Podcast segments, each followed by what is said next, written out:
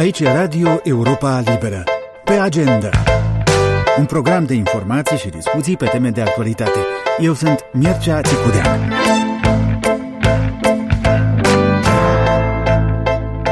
Luni 13 februarie, înainte de prânz, la o conferință de presă, președinta Maia Sandu a confirmat și a îmbogățit cu detalii suplimentare sumbre declarații făcute săptămâna trecută de mai multe instituții ucrainene și moldovene privind pericolul destabilizării Moldovei de către Rusia. Semnalul fusese dat de ucraineni care spuneau că au interceptat un plan rusesc de distrugere a democrației în Moldova. Serviciul moldovean de informație a confirmat că știe de asemenea plan. Până la acel punct, nu s-au dat alte detalii, mai ales nu nume de persoane sau de partide. Le-a furnizat însă Maia Sandu luni la conferința de presă. În realizarea planului, autorii mizează pe mai multe forțe interne, dar în special pe grupări criminale, cum ar fi formațiunea Șor și toate derivatele ei, pe unii veterani, foști angajați ai forțelor de ordine și pe mai multe persoane cunoscute pentru legăturile lor cu Plahotniuc. Așa cum am menționat mai devreme, scopul acestor acțiuni este răsturnarea ordinii constituționale, schimbarea puterii legitime de la Chișinău pe una ilegitimă, care să pună țara noastră la dispoziția Rusiei. A fost președinta Maia Sandu luni la o conferință de presă. Colegul Denis Dermenji a urmărit îndeaproape declarațiile despre posibile destabilizări puse la cale de Rusia în Republica Moldova.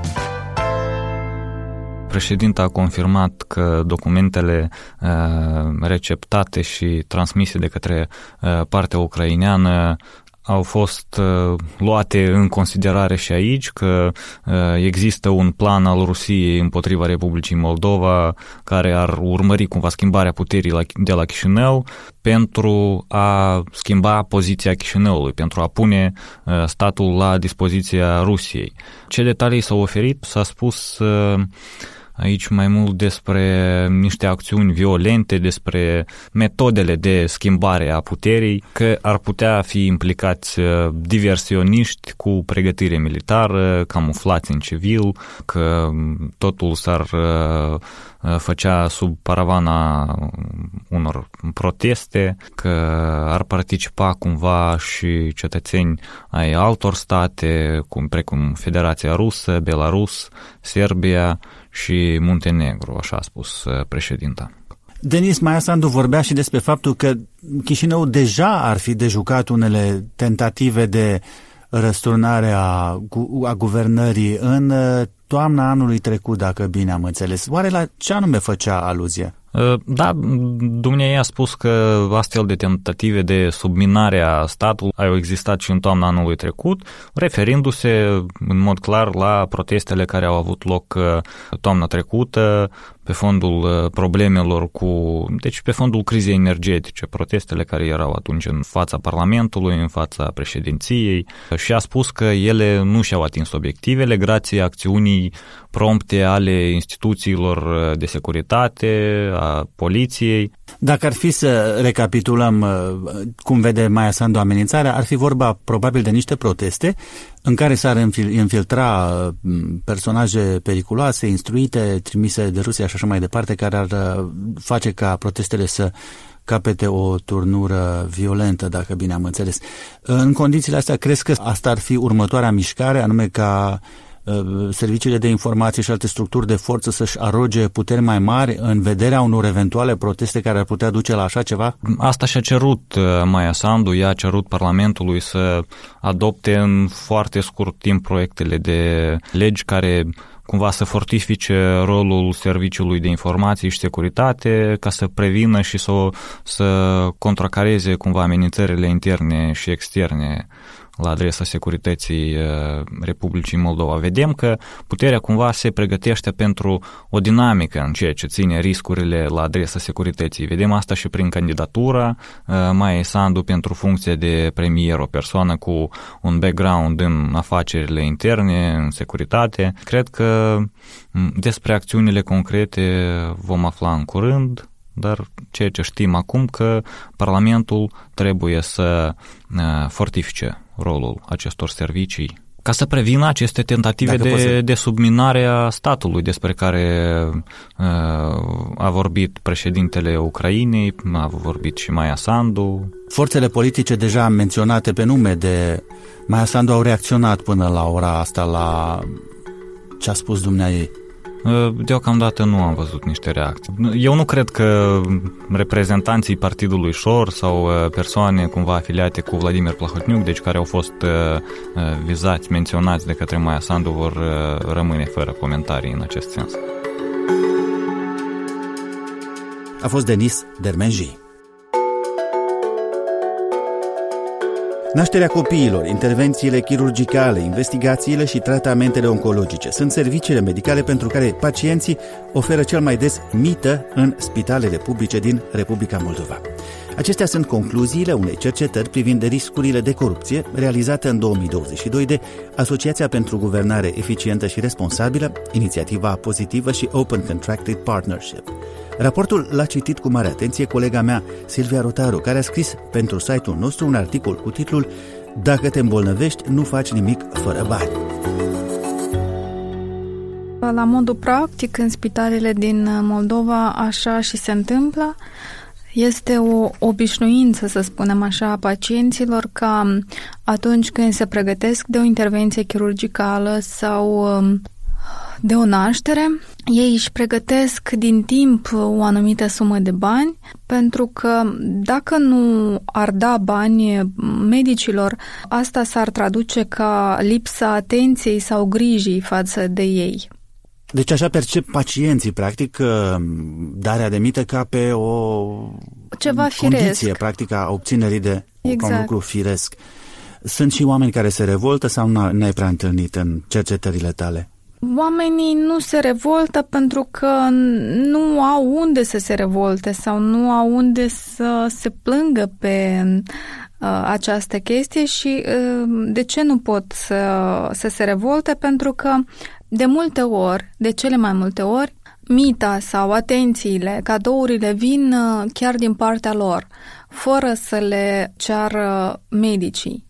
70% mm. din cazuri vin um, chiar de la pacienți. Adică ei pregătesc asta um, sau întreabă medicul cu cât trebuie să vă, um, să vă mulțumim. Dar sunt și cazuri când la intervențiile chirurgicale, spre exemplu, sau în tratamentele oncologice, medicii au o, o taxă fixă.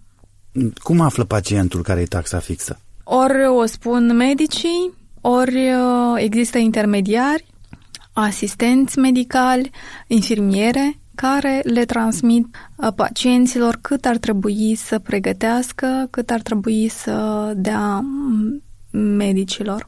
Altfel spus, în, în Moldova, faptul că există totuși asigurare medicală nu este o condiție suficientă ca să mergi la la doctor în, în sistemul de stat, practic. Putem înțelege așa?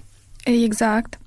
Uh, și pacienții, atât uh, pacienții cât și medicii știu despre asta. Cum uh, spunea un pacient în cadrul studiului, polița este doar pentru a-ți plăti patul, adică să nu achiți patul atâta timp cât uh, stai în spital.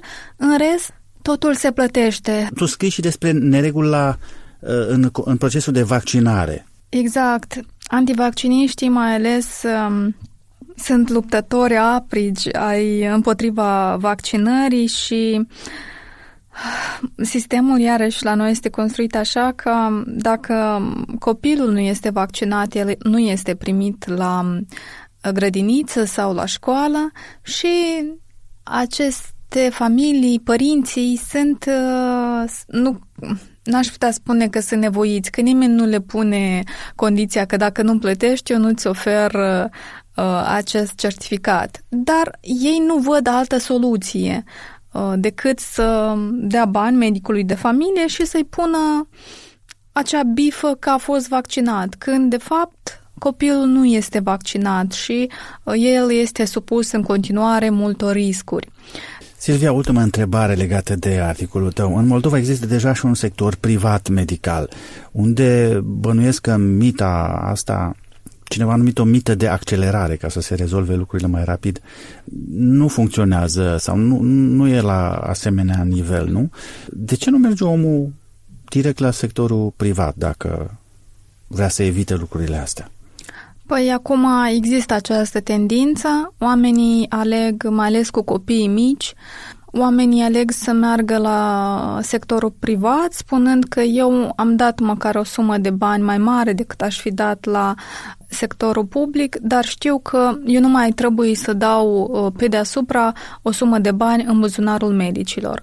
Astfel, ei uh, aleg să meargă la, uh, în sectorul privat, dar altă chestie este că aceiași medici lucrează și în sectorul de stat și în sectorul privat și ei singuri își ademenesc pacienții în sectorul privat pentru că acolo o consultație costă de trei ori mai mult decât în sectorul de stat. Deci sectorul de stat din Moldova trebuie să facă față acum și acestei, acestei concurențe. Crezi că este o influență pozitivă? Se, se va modifica în, în bine sistemul de medical de stat sub uh, presiunea exemplului strălucit al sectorului privat sau nu prea sunt șanse? Uh, nu sunt șanse, este vorba de un sistem întreg, uh, spitale foarte multe, ar fi nevoie de mulți ani. A fost Silvia Rotaro. După ce în 2018 un viaduct din Italia, mai precis de la Genova, s-a prăbușit și 43 de persoane au murit, autoritățile din mai multe țări ale lumii au jurat că vor verifica de îndată toate podurile și le vor repara la nevoie. Așa au făcut și autoritățile municipale din Chișinău. Europa Liberă a aflat însă că până în prezent numai 3 din cele 20 de poduri rutiere au fost expertizate și numai la unul au fost demarate lucrări de reparație în urmă cu câteva luni. Așa ne-a spus primăria Chișinăului. Colega mea, Virginia Nica, a mers să vadă ce s-a schimbat în acești ani și a văzut că asfaltul de pe poduri, pilonii și grinzile de beton sunt pline de găuri și fisuri. Vizibil, ceea ce uh, am remarcat la fața locului este că asfaltul și partea carosabilă de pe poduri sunt într-o stare deplorabilă, sunt găuri, structura podului în sine se vede că este uh, veche, afectată, se circulă greu pentru pietoni uh, pe asfalt, pe trotuarele care sunt pe marginea acestor poduri. Bordurile, de asemenea, sunt deteriorate.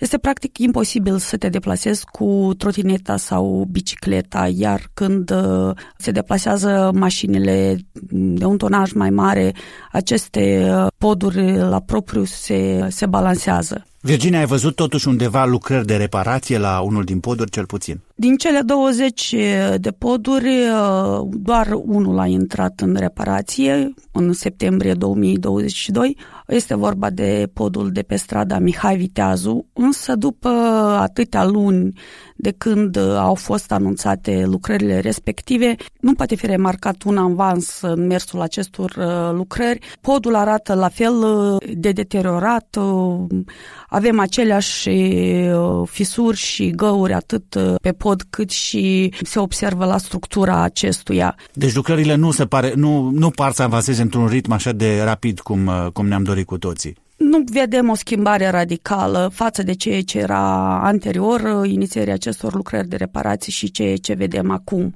Știm oare de ce e așa de lent acest proces? Despre ceea ce se discuta și atunci în 2018 și uh, discursurile pe care le-am văzut din partea autorităților municipale în ultimii ani, este vorba și despre lipsa de fonduri, pentru că pentru a expertiza aceste poduri, pentru a face un proiect, un deviz de cheltuieli, de asemenea sunt uh, necesari bani, bani pe care autoritățile municipale nu iau deocamdată și uh, ceea ce fac acum încearcă să identifice unde, de undeva uh, resurse financiare.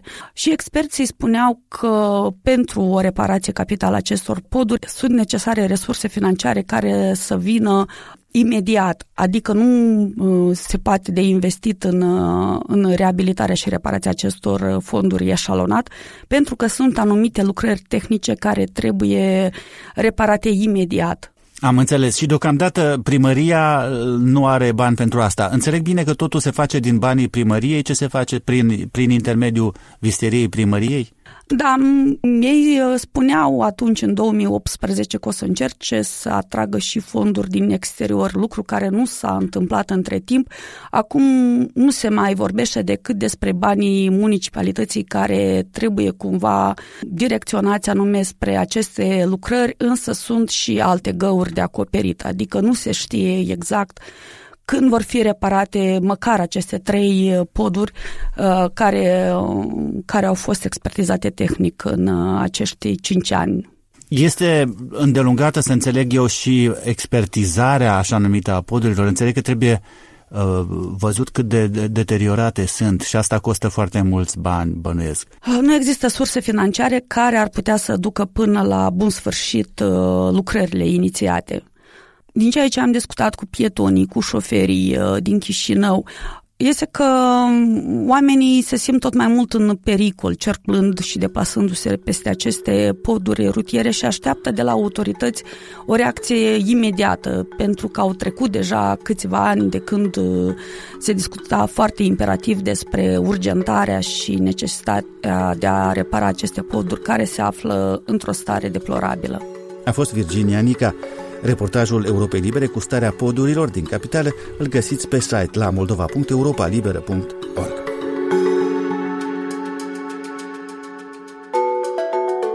În plină criză energetică, pe fondul unui război atroce în vecini, fără să existe mari tensiuni politice interne care să justifice o asemenea schimbare radicală, în Moldova a căzut guvernul. Știrea săptămânii trecute a fost subiectul unui nou episod al podcastului Europei Libere. Reporterii, moderat de Alexandru Eftode, prima lui invitată, parteneră de discuție, a fost Cristina Popușoi. Avem în redacție o vorbă atunci când ești foarte ocupat cu cine știe ce articol, material, ședință, iar unul trage de tine să-l ajuți și pe el cu ceva, spunem, dăm pace, sunt ocupat, mă poți deranja numai dacă a căzut guvernul. Și din când în când așa ceva chiar se și întâmplă. Vineri, pe 10 februarie, a căzut guvernul Gavrilița. După un an și jumătate în fruntea acestui guvern, a venit timpul să anunț demisia mea din această funcție. A căzut guvernul Gavrilița numai după un an și jumătate de mandat, deși avea de gând să guverneze patru. Avea o majoritate parlamentară solidă, 63 de voturi, da, 63? Uh-huh. Mhm. Ceva nu a mers, o să încercăm să vedem ce anume. Se aștepta așa ceva vineri dimineața că o să cadă guvernul, se știa? Se cam știa, dar joi seara mai multe surse spuneau asta, că demisia este certă și se va întâmpla la weekend.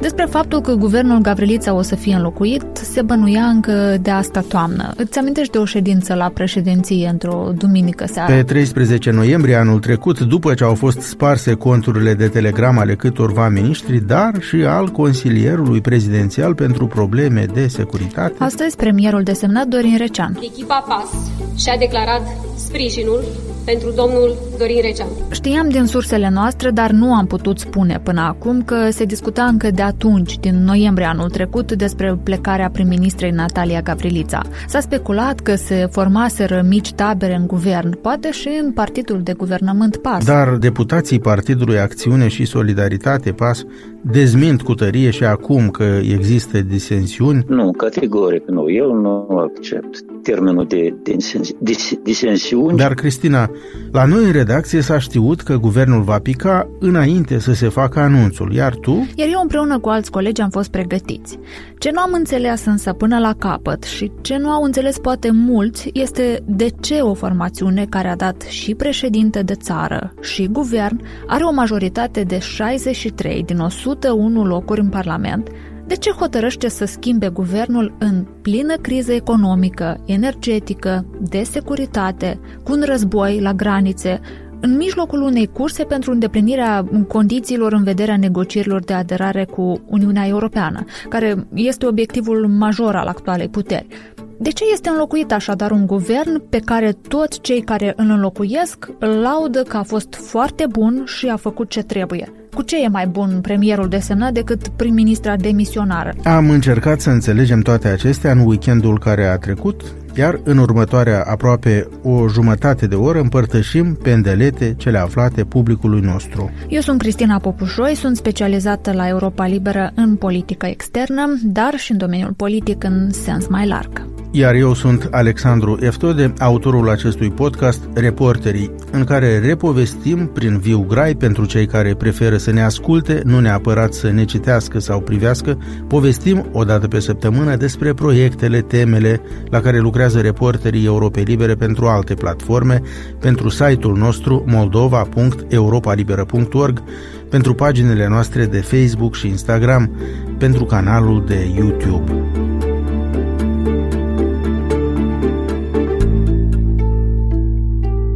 Fost un fragment din noul episod al podcastului Reporterii.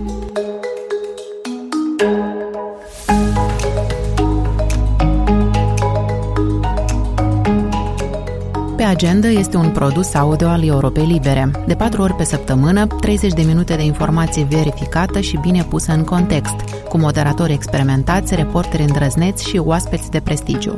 Pe agenda sunt subiecte pe care alții în Moldova fie le rezolvă prea iute, fie le ignoră, fie le coafează ca să placă cuiva. Noi nu avem datorii, nu jucăm după rating și avem un singur obiectiv, adevărul. Pe agenda se difuzează atât sub formă de podcast, cât și ca produs de radio pentru stații afiliate din Moldova. În actualitatea internațională acum, anume a războiului din Ucraina, fondatorul grupului privat de mercenari rusesc Wagner susține că aceste forțe au capturat zilele trecute un sat din regiunea estică Donetsk, în imediata vecinătate a Bahmutului. Bahmut, cum se știe, este un obiectiv cheie al armatei ruse într-o perioadă cam confuză pentru spectatorul ingenu al războiului, când Kievul spune că ofensiva rusă dă semne de oboseală, iar Moscova spune contrariul. Radu Benea sintetizează un reportaj al corespondenților Europei Libere. Fondatorul grupului Wagner, Evgeni Prigojin, susține că trupele sale de mercenari au capturat satul Krasnahora de la marginea de nord a orașului asediat Bahmut din regiunea estică Donetsk. Prigojin a făcut anunțul pe Telegram, postând și un scurt videoclip cu ceea ce păreau a fi luptători Wagner la intrarea în Krasnahora, un sat cu 600 de locuitori înainte de război. Europa Liberă nu a reușit să verifice din surse independente afirmația lui Prigojin. Forțele rusești susținute de trupele Wagner încearcă de luni de zile să captureze orașul Bahmut, care se află pe axa unor autostrăzi importante și care le-ar putea deschide calea spre ocuparea întregii regiuni Donetsk. Bahmut a devenit de asemenea un simbol al rezistenței ucrainene, iar pierderea lui ar putea afecta moralul trupelor. Pe de altă parte, mercenarii Wagner capturați de ucraineni au declarat la CNN că unitățile lor au suferit pierderi masive în Donbass. Serviciile britanice afirmă într-o ultimă evaluare că forțele rusești au pierdut în medie peste 800 de soldați pe zi în ultimele două săptămâni, acestea fiind cele mai mari pierderi rusești de la invazia care a început pe 24 februarie anul trecut. Ceva mai devreme, același Evgeni Prigojin a afirmat că forțele rusești trebuie să captureze Bahmut pentru ca invazia să reușească, dar a recunoscut că Ucraina opune o rezistență dură. La Kiev, Oleksiy Danilov, secretarul Consiliului pentru Securitatea Națională și Apărarea al Ucrainei, a declarat duminică la televiziunea ucraineană că ofensiva mult așteptată a Rusiei este deja în curs de desfășurare, dar că aceasta se confruntă cu o rezistență acerbă. Forțele ucrainene rezistă de-a lungul liniei de front din regiunea Donetsk, apărând inclusiv orașul asediat Bahmut, cele mai înverșunate bătălii fiind pentru localitățile Vuhledar și Mariinca din suburbia vestică a orașului Donetsk, a declarat și comandantul armatei ucrainene, Valeri Zaluzhnyi. Potrivit lui, Rusia efectuează zilnic aproximativ 50 de atacuri în regiunea Donetsk. Lupte aprige continuă în zona Vuhledar și Mariinca, a spus Zaluzhnyi într-un mesaj pe Telegram după o discuție telefonică cu generalul american Mark Milley. Ținem cu încredere apărarea. În unele zonele frontului am reușit să recâștigăm pozițiile pierdute anterior și am câștigat un punct de sprijin, a mai spus Zaluzhnyi. El nu a precizat unde au avut loc câștigurile, dar a adăugat că Ucraina continuă să dețină orașul Bahmut, încercând să stabilizeze linia frontului în jurul orașului. Forțele rusești au suferit de asemenea pierderi masive în ultimele zile în jurul Vuhledar, un oraș care se află în apropierea liniei de demarcație dintre teatrul estic și cel sudic al războiului. Imagini cu drone militare ucrainene postate săptămâna trecută par să arate că rușii au pierdut aproape 30 de tancuri și vehicule blindate de infanterie în luptele din jurul Vuhledarului. În regiunea Luhansk, luptele continuă să fie intense în apropiere de satul Bilohorivka, ultima zonă din regiune încă deținută de forțele ucrainene. Guvernatorul regiunii Luhansk, Serhii Haidai, scria într-o postare pe Telegram pe 12 februarie că regiunea a fost ținta unor atacuri puternice în ultimele zile, forțele rusești concentrându-se asupra localităților Bilohorivka și Kreminna, în apropiere de granița vestică cu regiunea Donetsk. Forțele rusești au suferit pierderi semnificative potrivit lui Haidai și au fost nevoite să se retragă pentru a-și reface unitățile. Între timp, ministrul ucrainean al energiei, German Galușcenko, a declarat că producția de electricitate ucraineană a fost reluată după ultimele atacuri cu rachete rusești care au vizat infrastructura energetică. A fost Radu Benea. Valeriu Sela, corespondentul Europei Libere la Washington, s-a oprit de această dată la o știre despre cum Statele Unite ar putea relua un program de culegere de informații în Ucraina după o pauză cauzată de război. Pentagonul solicită Congresului să reia finanțarea pentru câteva programe ultrasecrete în Ucraina, suspendate după ce forțele ruse au invadat țara anul trecut. Dacă această aprobare este obținută, forțe speciale vor putea din nou să recruteze persoane în Ucraina care să supravegheze mișcările forțelor ruse și să combată dezinformare. Aceste decizii vor fi luate în toamnă, urmând să fie puse în aplicare în 2024. Nu se știe dacă administrația Biden va permite amplasarea unor comandouri americane în Ucraina pentru a coordona operațiunile respective, în condițiile în care, în prezent, în afară de puțini militari aflați în serviciul ambasadei, nu se știe de niciun alt militar american aflat în Ucraina. Este greu de anticipat cum se va raporta noua majoritate republicană din Camera Reprezentanților la aceste cereri chiar dacă sumele cerute, în jur de 15 milioane de dolari, sunt minuscule față de investițiile americane în armament și pregătirea forțelor ucrainiene. Generalul Mark Schwartz, care a condus unitatea de operațiuni speciale, a declarat că în condiții de război, accesul se reduce și cu el și calitatea informațiilor. Aceste comandouri au angajat de-a lungul anilor militari și membri ai unor unități paramilitare de-a lungul Africii și Orientului Mijlociu ca surogați în lupta împotriva Al-Qaeda sau statului islamic. Noi programe de surogate, ca cel din Ucraina, au fost considerate o formă de luptă împotriva unor adversari ca Rusia și China, cu care Statele Unite sunt în competiție, dar nu și în război. Critici între care unii din Congres spun că astfel de activități riscă să atragă America într-o implicare directă în conflictul din Ucraina. Pentagonul contraargumentează că cei implicați în astfel de acțiuni și cei care coordonează vor avea doar sarcini non-violente, așa cum s-a întâmplat și înainte ca programul să fie suspendat în Ucraina anul trecut. Administrația Biden și-a mărit gradual ajutorul pentru Ucraina și autorizarea reluării programului respectiv ar oferi armatei americane control direct asupra unor ucrainieni aflați într-o zonă de război. Suspendarea unor astfel de programe în zone de război este în Statele Unite o prevedere legală. Generalul în retragere, Kenneth Tovo, a spus, citez, avem obiceiul să procedăm așa. Oprim operațiuni, retragem personal după ani de zile de investiții, ca reacție la o schimbare în natura și învergura conflictului și apoi suntem surprinși că avem mai puține informații și înțelegem mai puțin ce se întâmplă. De la Washington pentru Europa Liberă, Valeriu Sena.